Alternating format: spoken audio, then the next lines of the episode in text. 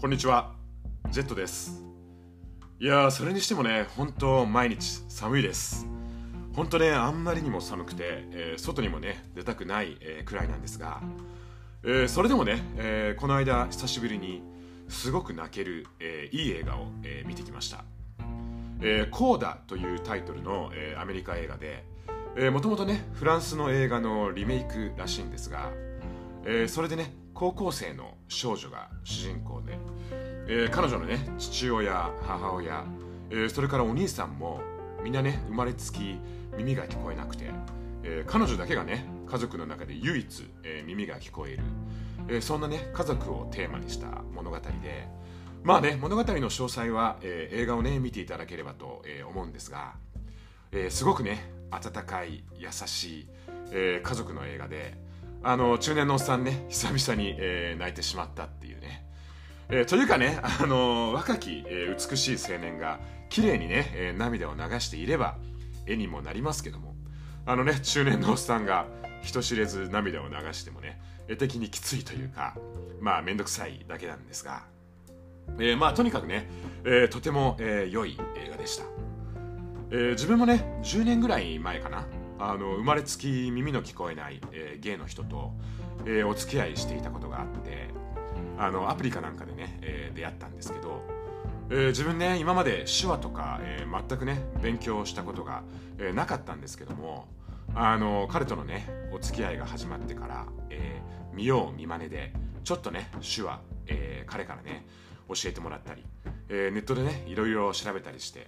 練習したりもね、えーしていたんですが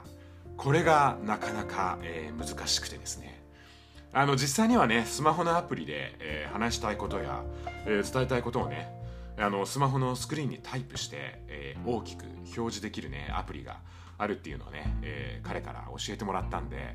えー手話よりもねよっぽど簡単なんであのそのアプリを使ってね主にコミュニケーション、えしていました。でお互いねこれ声を使った、えーコミュニケーションはできなくても一緒にドライブに行ったり、えーピクニックに行ったりね、えーあとはね映画館の中には聴覚にね不自由な人向けの字幕対応のね、えー、メガネみたいなものを、えー貸し出してくれるところも、えーあったのでそれでね一緒に映画を見に行ったりすることもあったり。あの耳がね聞こえるカップルと同じようにそんなねあの楽しいお付き合いを、えーしていたんですが、えーそれでもね自分がやっぱり、えー彼の気持ちをねちゃんと理解できていなかったというか、えー些細なことでね、えー喧嘩みたいなことに、えーなってしまって。まあね自分があのわがままに、えーなりすぎてしまったというかね結局その関係はまあ短い期間で、えー終わってしまったんですが。まああの10年経ってね今思えばもうちょっとね、えー彼の気持ちをね理解しようと自分ができなかったものかというかねまあこんな映画を見た時にねそんな10年前の、えー彼のことをふと、えー思い出してしまったわけなんですがまあねあの40何年も、えー生きていますと、えーいろいろね、えー後悔することがあると言いますかあのあの時ねああしておけばよかったなとかまあいろいろね振り返ることは、えーあるわけで。というかねまたそんなこんなで話が、えー、逸れてしまっているんですがそのね映画「コーダ、えーなんですが主題歌というかね、あのー映画でのテーマとなる曲がまたねすごく、えー素敵であの主人公のね高校生の少女が劇中のねあの重要なシーンで、えー歌う曲なんですが、えー、とタイトルが、えー、Both Sides Now という曲で、もともとねカナダのジョニー・ミッチェルがあの自分が生まれるより前のね大昔に、えー書いた曲の、えーカバーで、えー日本語のタイトルが「青春の光と影」といってですね。まあ青春というよりかはあの自分の理解ではねあのむしろ人生について歌っている歌なので、えーとてもね綺麗な歌詞なのでもしねご興味ある方がおりましたら、えー検索して聞いてみてください、えー日本語訳も、えー見つかると思います、えーそれでは、えー今回も、えー独占中年男子の30分、えーぼちぼち始めていこうかと思います、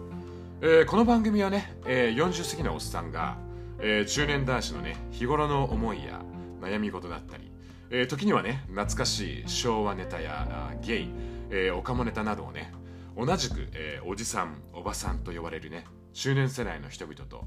えー、あるいはね中年予備軍の、えー、人々と、えー、共有しながらなんとかね、えー、毎日いろいろありますが、えー、一緒にね乗り越えていきましょうという、えー、壮大なテーマでは、えー、ありますが、えー、かなり緩めの、えー、トーク番組となっております、えー、どうぞ最後まで、えー、聞いていただけると嬉しいです。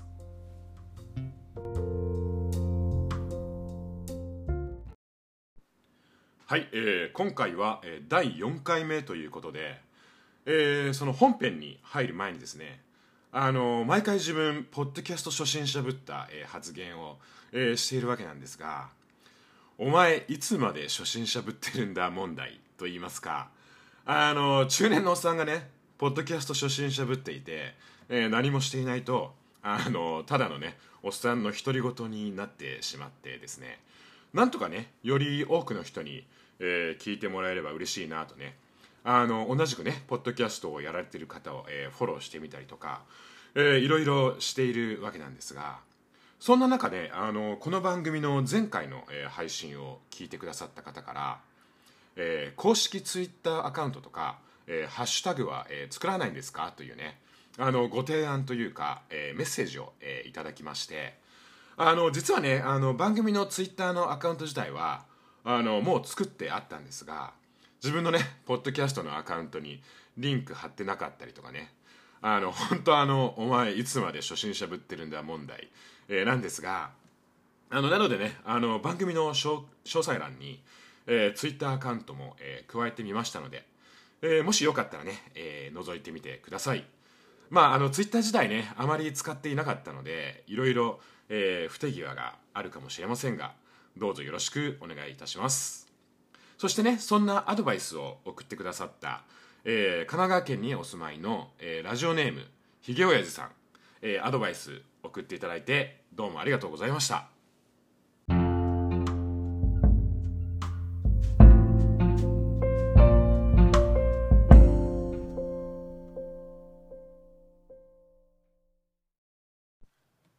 えー、先ほどね自分の過去の耳の聞こえない彼との、えー、恋愛思い出話を少しさせてもらったんですが、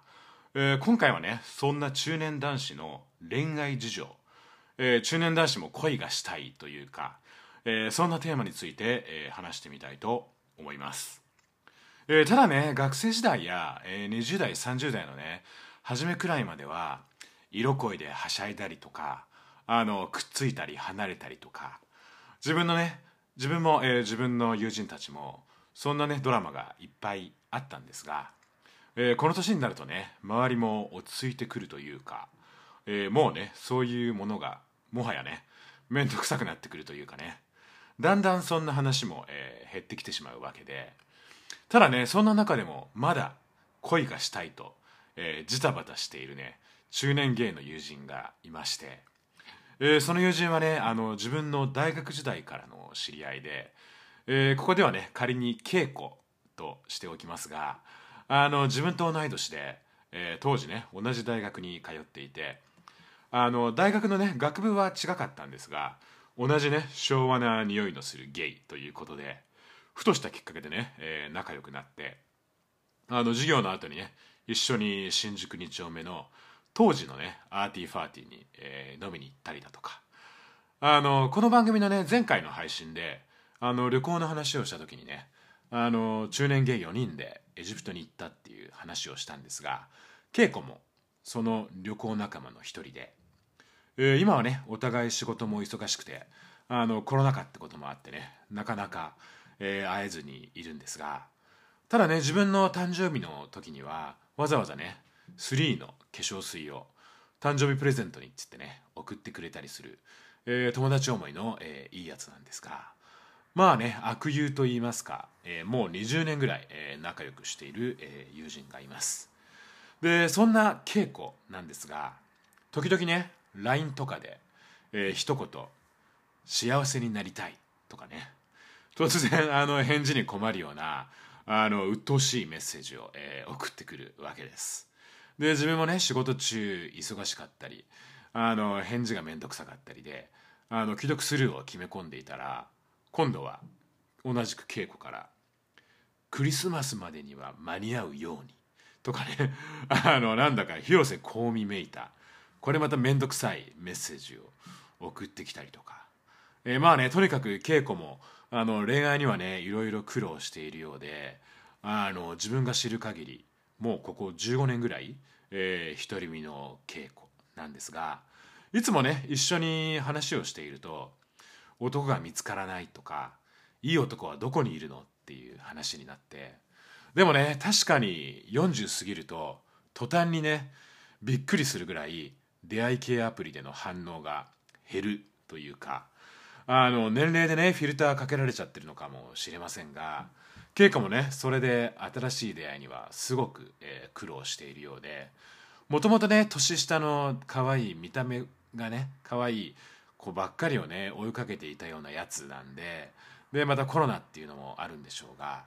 あまりのね出会いのなさに最近かなり、えー、意気消沈、えー、しているようです。でそもそもね40過ぎの中年男子ってぶっちゃけ誰受けするのっていうかねマーケットはどこにあるのっていう、えー、そんな話になってあの一時代前だとあのジャニーズ系好きのジャニセンとかあのあるいは熊系とか筋金線とかあのいろいろねカテゴリーがあったわけなんですがあの自分たちもね40過ぎてどこ線の人に選んでもらえるのって言ってねあの老け線枠だよねっていう結論になりあの思わずね一瞬2人声を失ったんですがそれでもねあまりにも出会いがないとね毎日のように嘆く稽古に自分もね長い芸の友人悪友としてね何かアドバイスはできないものかと、えー、考えたんですがただね自分もそれほど恋愛経験が豊富な方ではないんで決してね偉そうなことは言えずでして。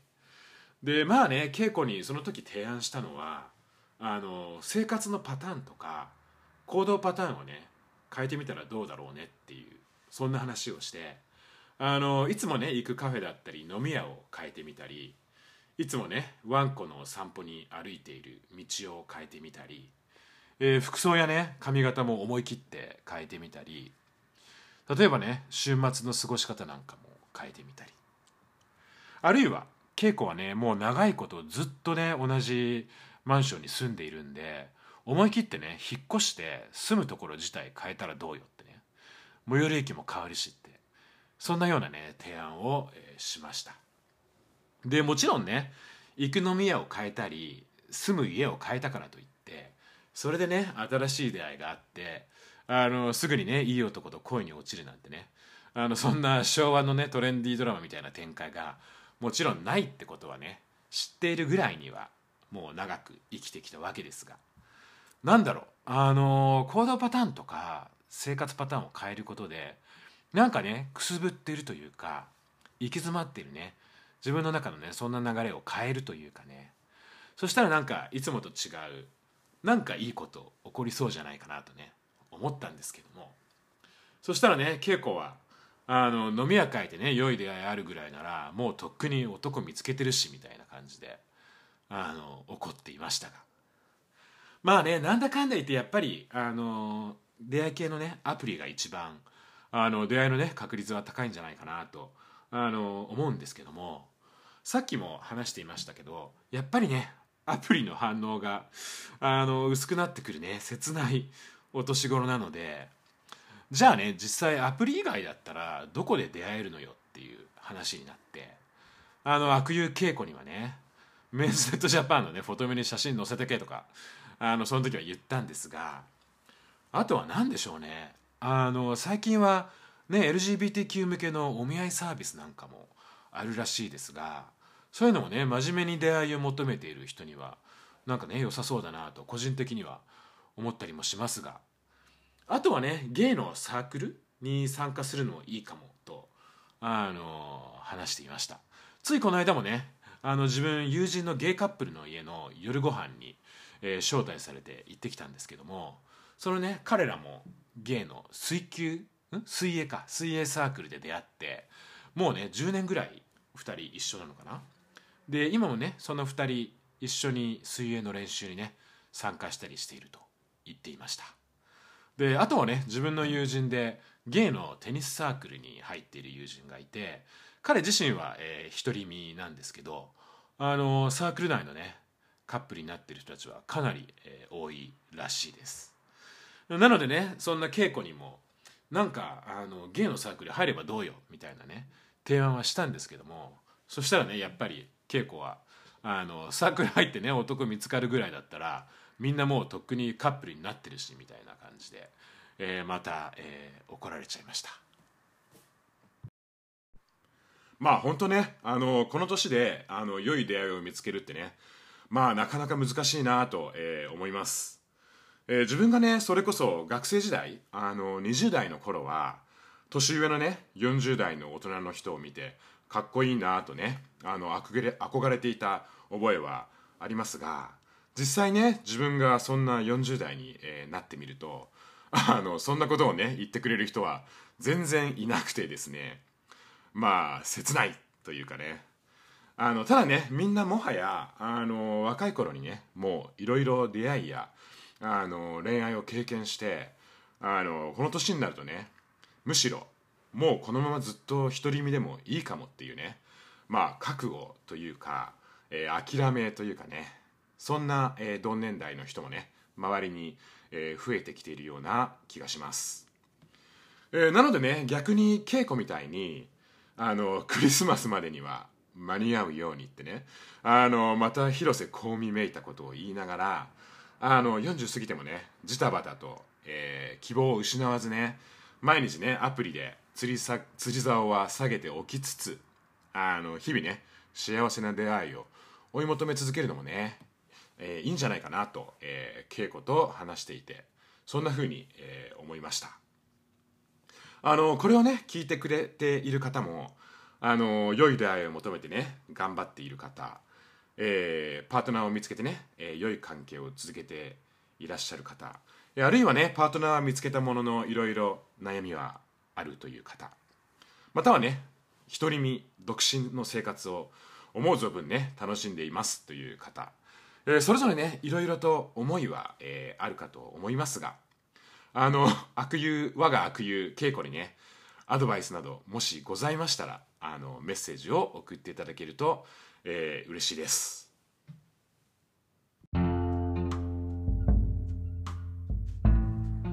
はい、えー、というわけで今回もねまた、えー、取り留めもなくね話してしまいましたがそろそろこの辺にしておきたいと思います。まあねいつまで初心者ぶってるんだ問題ではないんですがあのまだね始めたばかりの番組でお聞き苦しいところなどあったかと思いますがぜひねお便りメッセージご質問ご相談などをねいただけると嬉しいです、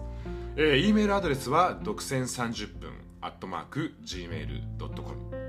えー、30は半角数字です、えー、番組のね概要欄にもお便りフォームをねリンク貼ってありますのでそこからでもねぜひ、えー、短くてもね良いのでお便りメッセージを送っていただけると、えー、中年のおっさんが、えー、喜びます、えー、それではねまだまだ寒い日が続いていて、えー、朝から朝ねベッドから抜け出すのも辛い日々ではありますが、えー、風邪などをねひかないよう暖かくして、えー、お過ごしください。えー、暖房などでね喉を乾燥させるのは、えー、良くないらしいので、えー、水分補給をね、あの30分に一度ね水を一口、え口に含むだけでも、え違うらしいです、えそれではまた、え次回に続きます。